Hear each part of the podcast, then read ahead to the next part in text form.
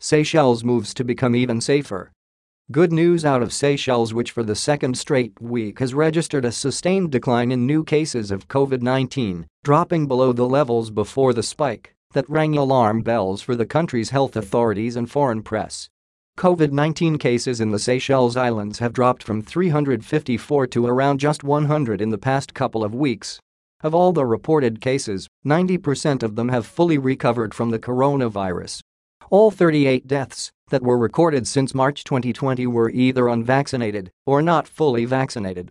Addressing legislators in the National Assembly on Tuesday morning, the Minister for Health, Peggy Vidot attributed the decrease in cases from 354 to a current seven-day rolling average of around 100 to the tightening of restrictions, observance of health measures and a ramping up of the vaccination program.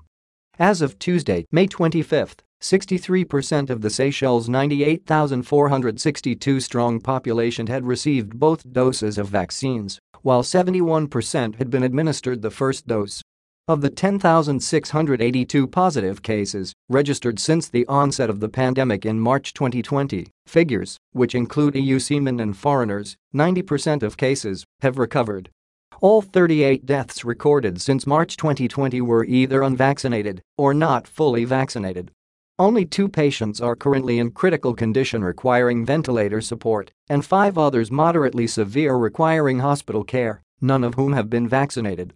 Over 80% of patients admitted to treatment centers are unvaccinated and are mostly people with comorbid conditions, the Ministry of Health has said.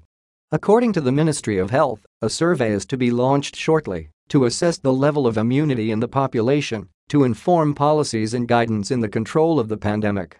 Seychelles is following emerging guidance on vaccines from other countries and the WHO as to if and when a booster dose would be required.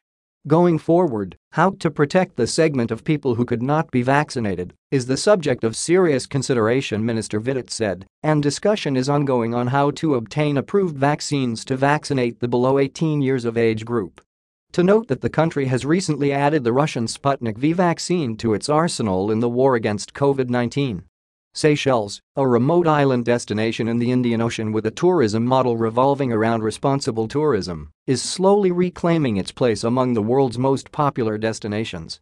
Joining the war against the spread of the infection, tourism service providers have shown strong determination to ensure compliance with health requirements and making the destination safe.